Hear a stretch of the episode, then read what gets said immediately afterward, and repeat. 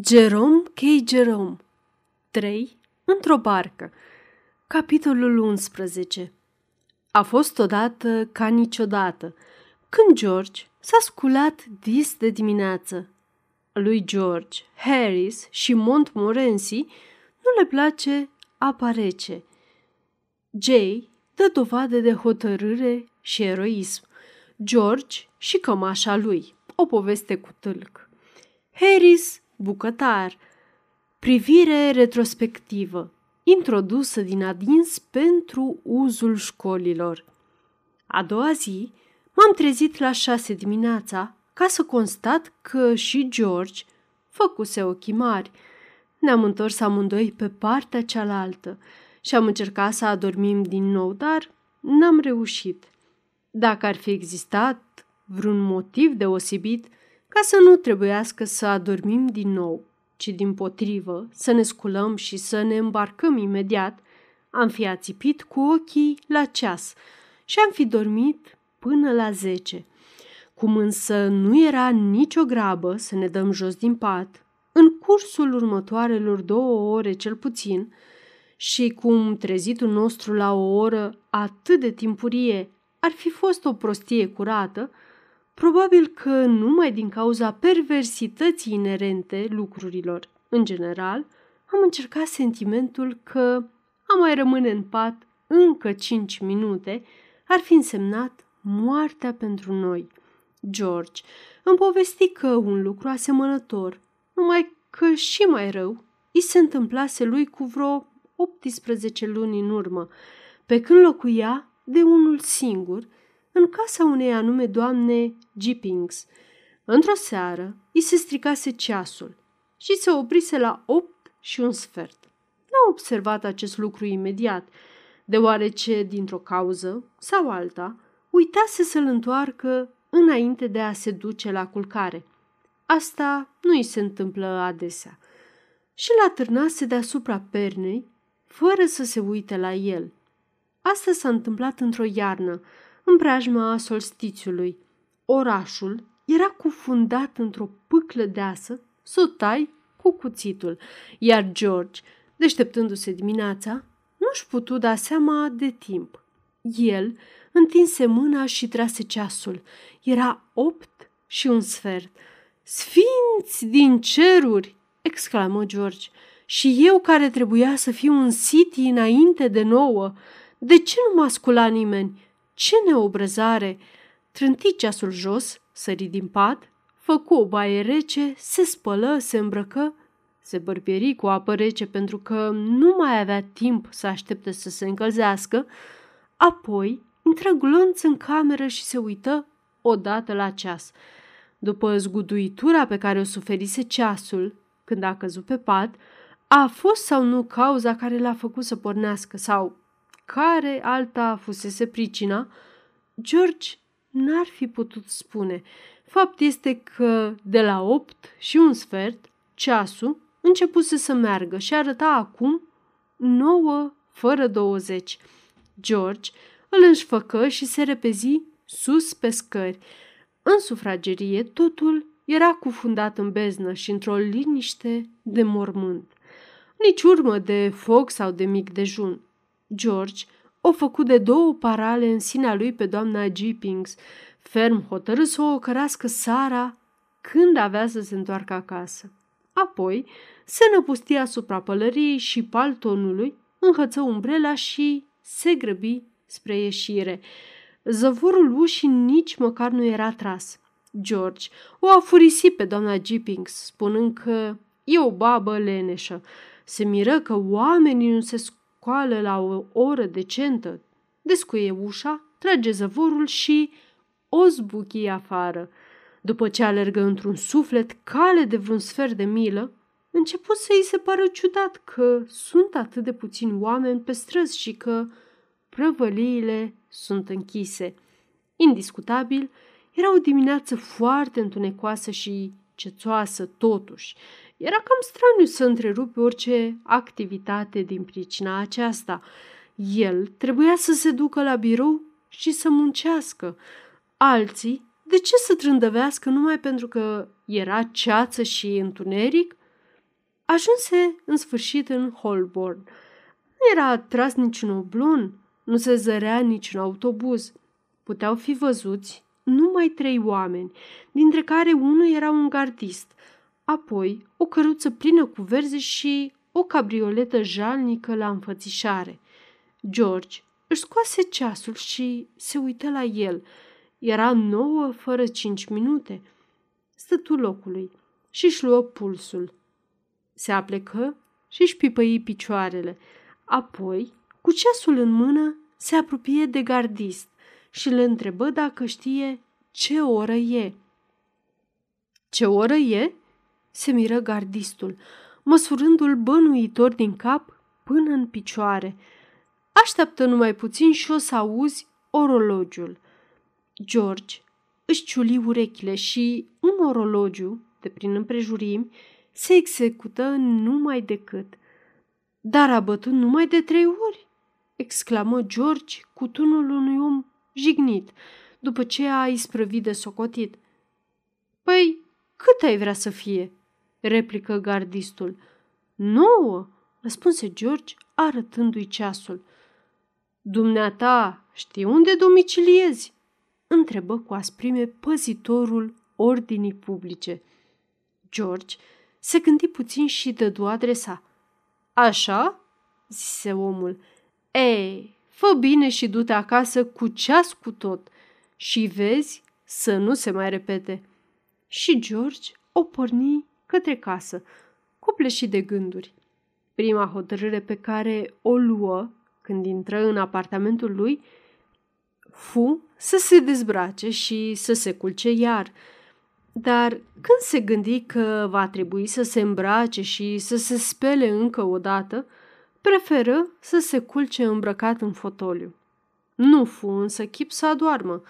În toată viața lui nu se simțise mai treaz ca acum, așa că aprinse lampa, scoase șahul și începu să joace de unul singur. Dar nici șahul nu a avut darul să-l învioreze. Era o îndeletnicire plicticoasă la culme. George renunță și încercă să citească. Cum însă nici lectura nu reuși să-l amuze, își puse iar haina și ieși să facă o plimbare. Afară era pustiu și trist, iar toți gardienii pe care îi întâlnea în cale îl priveau bănuitor. Își îndreptau lanternele spre el și se luau pe urmele sale. Această împrejurare îl afectă atât de mult pe George, încât, până la urmă, începu el însuși să creadă că, într-adevăr, a comis cine știe ce nelegiuire și a ajunse să se furișeze pe străzile lăturalnice și să se ascundă în gangurile întunecoase, ori de câte ori auzea apropiindu-se tropăitul bocancilor cârmuirii. Bineînțeles, o astfel de comportare mări vigilența forței publice, ai cărei reprezentanți veneau întins la el, îl scoteau de prin ganguri și îl întrebau ce face acolo, iar când el răspundea nimic, adăugând că ieșise doar să facă o plimbare matinală, era patru dimineața, oamenii se uitau la el ca și cum le-ar veni tare greu să-l creadă. Iar doi polițiști, în haine civile, s-au ținut după el până acasă, pentru a se convinge că, într-adevăr, locuia unde le spusese lor. După ce au văzut că deschide ușa cu propria sa cheie, s-au instalat vis-a-vis și au început să supravegheze casa. George se gândea să aprindă focul și să-și pregătească ceva de mâncare, doar așa, ca să-și mai alunge urâtul. Dar nu mai era în stare să facă nicio treabă ca lumea. De la găleata cu cărbun și până la linguriță, toate îi picau din mâini sau formau obstacole, de care se împiedica și făcea un zgomot atât de mare, încât se gândi cu groază că s-ar putea să o deștepte pe doamna Gippings, că doamna Gippings, încredințată că au venit hoții, va deschide fereastra ca să strige Poliția! Și atunci, cei doi detectivi o să dea buzna în casă, o să-l pună în cătușe și o să-l ducă la poliție. Pradă unei stări de nervozitate morbidă, George își zugrăvea procesul, felul în care încearcă să le explice juraților circumstanțele reale și cum nu-l crede nimeni și cum e condamnat la 20 de ani de muncă silnică și cum mama lui se stinge de inimă rea. Renunță așadar să-și mai pregătească micul dejun. Se înfășură în palton și stătu în fotoliu până la șapte și jumătate, când veni doamna Gippings. De atunci, spuse George, nu m-a mai trezit niciodată atât de devreme. Primise o lecție destul de serioasă. Tot timpul, cât George îmi povestia această întâmplare reală din viața lui, am stat ghemuiți amândoi în cergi. Când isprăvi, m-am ridicat ca să-l trezesc pe Harris cu o vâslă. A treia împunsătură a avut efectul dorit. Harris se întoarse pe partea cealaltă, declarând totodată că va fi gata într-un minut și întrebându-ne de ghetele lui înalte, cu șireturi. Cu ajutorul cângii, i-am arătat exact pe ce lume se află, iar Harris se ridică brusc, trimițându-l pe Montmorency, care dormea somnul dreptilor pe pieptul lui Harris, drept în mijlocul bărcii. Am dat coviltirul la o parte și, tus patru, ne-am aplecat capetele peste bord. Ne-am uitat la apă și ne-am cutremurat. De cu seară ne pusesem în gând să ne trezim de vreme, să azvârlim cergile și șalurile cât colo și, dând la o parte coviltirul, să sărim în apă cu chiote de veselie și să ne delectăm înotând până departe. Iacătă însă că dimineața venise, dar ispita nu mai era deloc aceeași. Apa părea umedă și rece, iar vântul te pătrundea până la piele. Ei, cine intră primul în apă?" spuse Harris într-un târziu. Nu ne-am bătut pentru întâietate. În ceea ce îl privea pe el, George rezolvă problema. Se trase în fundul bărcii și începu să-și pună șosetele. Montmorency dădu drumul unui urlet involuntar, ca și cum numai gândul scăldatului l-ar fi înfiorat.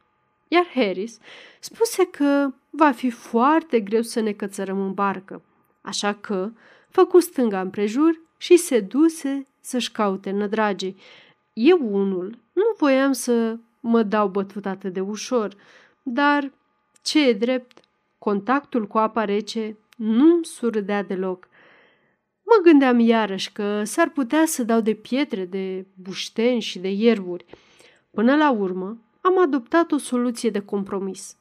Să mă duc pe țărm și să mă stropesc puțin cu apă. Așa am și făcut.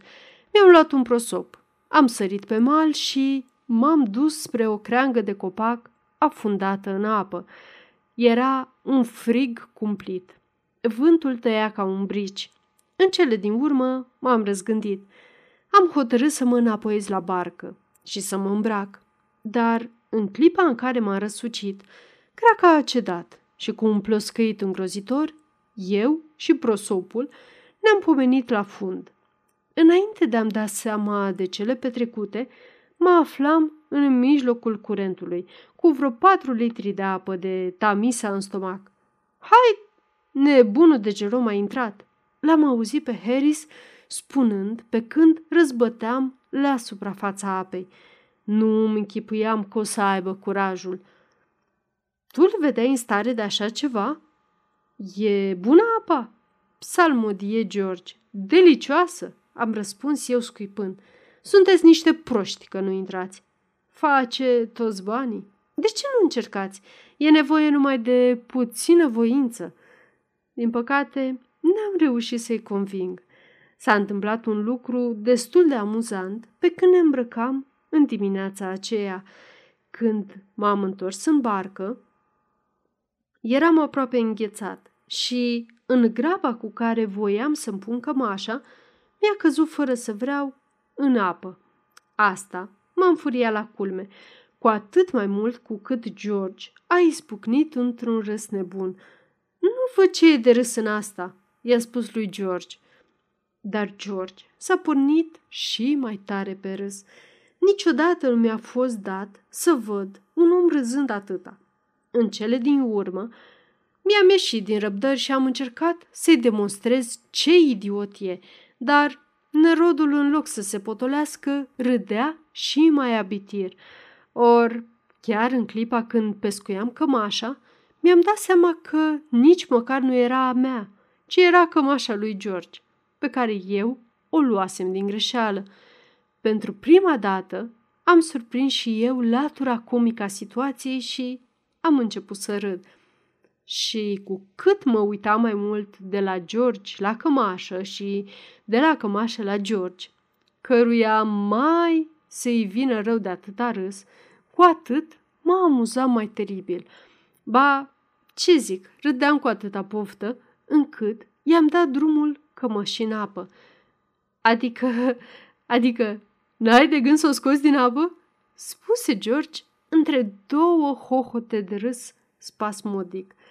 Câteva minute nu i-am putut răspunde deloc pentru că râdeam ca ieșit din minți, dar până la urmă am izbutit să îngân. Nu e cămașa mea, e a ta. De când sunt, n-am văzut o față omenească trecând atât de brusc de la o expresie de veselie la una de întristare. Ce? Spieră el, sărind ca ars. Vită încălțată! De ce nu ești mai atent? De ce dracu nu te duci să te îmbraci pe mal? Locul tău nu e în barcă.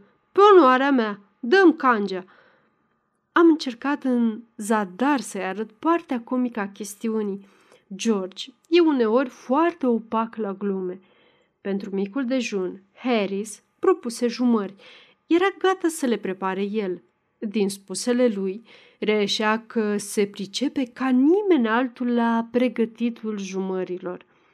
La picnicuri, pe iahturi, el făcea treaba asta regulat. Își câștigase chiar un adevărat renume. Celor care gustaseră vreodată din jumările pregătite de el, așa cum am dedus noi din spusele lui Harris, nu le mai plăcea nicio altă mâncare, tângeau și se stingeau cu zile de dorul jumărilor atunci când nu le aveau. Ne-a lăsat gura apă când l-am auzit, vorbind despre astfel de lucruri. Așa că i-am pus la dispoziție mașina, tigaia și toate ouăle care rămăseseră întregi în coș și l-am rugat să înceapă. Harris întâmpină unele greutăți când sparse ouăle sau, mai exact, nu atunci când le sparse, ci când încercă să le pună în tigaie după ce au fost sparte, ținându-le la o oarecare distanță de pantaloni și ferindu-se să nu îi se prelingă în mânecă. Dar, în cele din urmă, reuși să pună vreo jumătate de duzină în tigaie, după care se ghemui lângă lampă și le amestecă într-una cu o furculiță. După câte puteam judeca, George și cu mine, părea o muncă destul de ingrată. Când se apropia de tigaie, se frigea. Lăsa toate în plata domnului, țopăia în jurul lămpii, sufla în degetul vătămat și înjura. Și parcă era un făcut. Ori de câte ori George sau eu ne aruncam privirile înspre Harris, povestea aceasta se repeta. La început, ne-a spus că toate acestea sunt o parte integrantă din respectivul capitol al artei culinare. Noi nu știam ce sunt jumările și ne le închipuiam ca o mâncare de a peilor roșii sau a băștinașilor din insulele Sandwich, care, pentru a fi pregătită cum trebuie, are nevoie de dansuri și incantații. Montmorency, deșteptul, adulmecă tigaia cu botul și după ce se fripse în lege cu câțiva strop de untură, începu și el să țopăie și să înjure. Ce mai încolo și încoace? A fost una dintre cele mai interesante și palpitante operații la care am fost vreodată martor. Lui George și mie ne părea rău când se isprăvi. Rezultatul n-a fost un succes de plin, precum anticipase Harris. Adevărul este că omul nu prea avea ce să ne arate. În tigaie intraseră șase ouă. Din tigaie ieșea o linguriță de scrob ars și deloc împietor.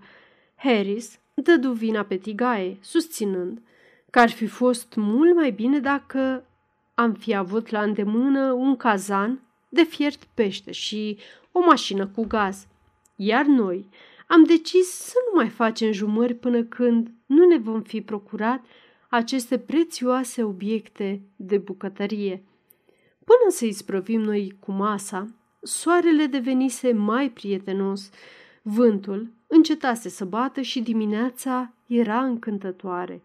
În preajma noastră erau puține lucruri care ne-ar fi putut aduce aminte de secolul al XIX-lea.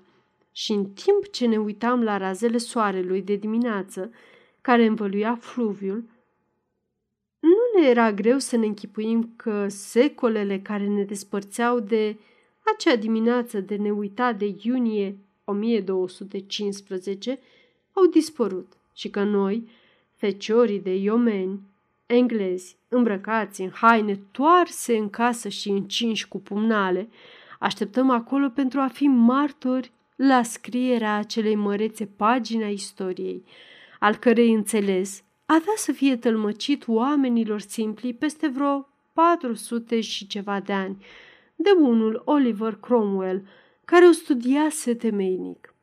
E o dimineață însorită de vară, plăcută și liniștită, dar văzduhul e străbătut de fiorul a ceea ce va să vină. Regele John a domnit în palatul Dankfront, iar în ajun, o zi întreagă, orășelul Staines a răsunat de zângănitul armelor, de tropotul cailor, de pietrele aspre de comenzile capitanilor, de înjurăturile fioroase și de glumele grosolane ale arcașilor bărboși, ale halebardierilor și ale lăncierilor străini, vorbind limbi ciudate. Pâlcuri, pitoresc înveșmântate de cavaleri și scutieri, au călărit prin oraș, prăfuiți de atâta drum. În tot cursul serii, porțile caselor, aparținând orășenilor slabi de înger, au trebuit să fie deschise pentru a lăsa înăuntru soldații care cereau casă și masă și, bineînțeles, în condiții dintre cele mai bune, al minteri, vai de locuință și de cei din prejurul lor, pentru că Sabia era judecător și jurat, reclamant și călău în aceste vremuri furtunoase și plătește ceea ce ia, cruțându-i pe cei de la care ia, dacă bine voiește să o facă. În jurul focului din piață se adună tot mai multe oști ale baronului. Oamenii mănâncă, beau vârtos, cântă sau, mai bine zis, urlă cântece de beție, joacă jocuri de noroc și, pe măsură ce se noptează, se sfădesc tot mai rău între ei. Focul împrăștie umbre stranii pe piramidele lor de arme, pe chipurile lor aspre și pe figurile lor mătăhăloase. Copiii din orășel se strâng tiptil în jurul lor, ca să-i privească, minunându-se, și fete voinice de la țară se apropie ca să schimbe glume și împunsături deșănțate cu ostașii lăudăroși, atât de deosebiți de flăcăii satului care, nebăgați acum în seamă, stau undeva în spate și râd cu gura până la urechi, iar în câmpiile din prejur licăresc slabele lumini ale taberelor mai îndepărtate. Aici sunt strânși oamenii credincioși. Cine știe cărui stăpânitor de pământuri, iar dincolo, în afara orașului, ca niște haite de lupi la pândă, mișună lefegiei franceze ai trădătorului John. Și astfel, cu santinele în fiecare stradă întunecoasă și cu focurile aprinse pe toate măgurile din jur, noaptea a trecut și deasupra acestei fermecătoare văi a bătrânei Tamisa s-a ridicat dimineața măreței zile, care se va sfârși zămislind soarta unor vremi ce vor să vină. Încă de revărsatul zorilor, pe prima dintre cele două insule, ceva mai sus de locul unde ne aflam noi acum, e sarvă mare și se aud nenumărați muncitori care robotesc. Se ridică steagul adus aici cu o seară în urmă. Tâmplarii bat în cuie șirurile de bănci, în timp ce ucenicii din Londra sunt de față, îmbrăcați în mătăsuri și veșminte de aur și argint. Iată că, dinspre Staines, pe drumul ce șerpuiește de-a lungul fluviului, se îndreaptă spre noi, râzând și vorbind cu glasuri joase, de bas, vreo zece halebardieri zdraveni, oamenii baronului. Se opresc la vreo sută de iarzi, departe de noi, pe celălalt țărm, se sprijină în armele lor și așteaptă.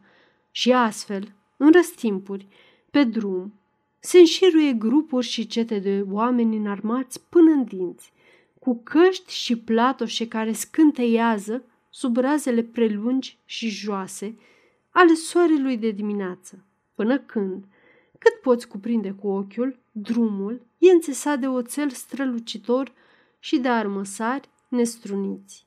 Călăreți, care strigă într-una, galopează de la un grup la altul, fel de fel de stegulețe fâlfâie leneș, în căldura boare de vânt, iar din vreme în vreme freamătul se întețește, șiruri de oameni se dau la o parte, iar vreun baron mai de seamă, călare pe calul său de luptă și înconjurat de scutieri, trece în față, ca să-și ocupe locul în fruntea vasalilor săi.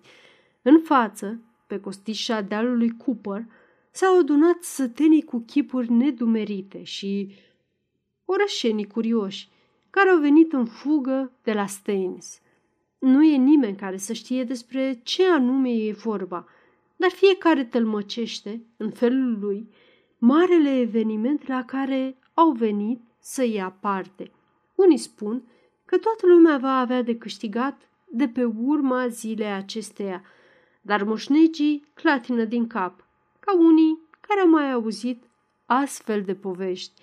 Toată Tamisa, până hăt la Staines, e presărată cu bărci și loci pescărești. Dintre acelea care astăzi nu se mai bucură de trecere, fiind folosite numai de oamenii cu mai puțină dare de mână.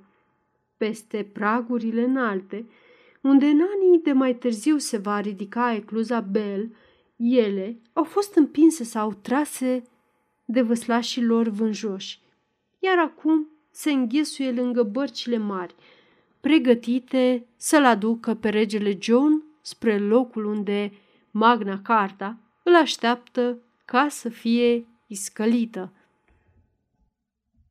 E vremea amiezii, iar noi, toți cei ce suntem de față, am așteptat cu răbdare multe, multe ceasuri. S-a răspândit zvonul că John, cel șugubăț, ar fi scăpat iar din mâna baronului, fugind din palatul Duncroft cu lefegii după el și că în curând o să se apuce de cu totul alte îndeletniciri decât să semneze carta pentru libertatea poporului său. Dar nu. De data aceasta l-au prins ca într-un clește. În zadar s-a zbătut și a căutat să fugă. În fundul zării, pe drum, s-a stârnit un nou uraș de praf, care se apropie și crește tot mai mult. Zgomotul copitelor de cai sporește, iar aici colo, printre șiruri de ostași aliniați, înaintează o cavalcadă măreață de lorzi și cavaleri îmbrăcați în costume pitorești. În față, în spate și pe flancuri, călăresc iomenii baronilor, avându-l în mijlocul lor pe regele John. Acesta se îndreptă spre bărcile care îl așteaptă, iar mari baroni se desprind din coloane ca să-l întâmpine. El râde, le zâmbește și le spune cuvinte mieroase, de parcă ar fi la o serbare dată în cinstea lui și la care a fost invitat. Dar, în clipa în care se pregătește să descalece, el aruncă o privire grăbită lefigiilor francezi, aliniați în ariergardă, apoi una șirurilor neîndurătoare de oameni ai baronilor care îl încercuiesc. E prea târziu, o lovitură necruțătoare dată călărețului, care îl însoțește, un strigă lansat trupelor franceze, o șarjă deznădăjduită împotriva oamenilor nepregătiți din fața lui și acești baroni răzvrătiți ar putea să se căiască de ziua când au încercat să-i zădărnicească planurile. O mână mai îndrăzneață ar fi putut răsturna situația chiar în clipa aceea. Dacă ar fi fost Richard acolo, cupa libertății ar fi fost îndepărtată de la buzele Angliei, care i-ar fi simțit gustul de abia peste o sută de ani.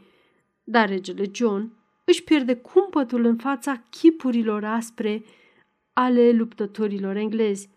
Brațul lui alunecă pe frâu, regele descălecă și se urcă în prima barcă. Baronii, cu mâinile lor îmbrăcate în zale, îl urmează de îndată. Strângând cu nădejde teaca paloșului, se dă semnalul de plecare. Greoaie, bărcile cu punți sclipitoare părăsesc țărmul din preajma lui Runnymede. Ele înaintează gale contra curentului repede până când, cu un scomot surd, lovesc țărmul marii insule, care de atunci înainte va purta numele de insula Magna Carta.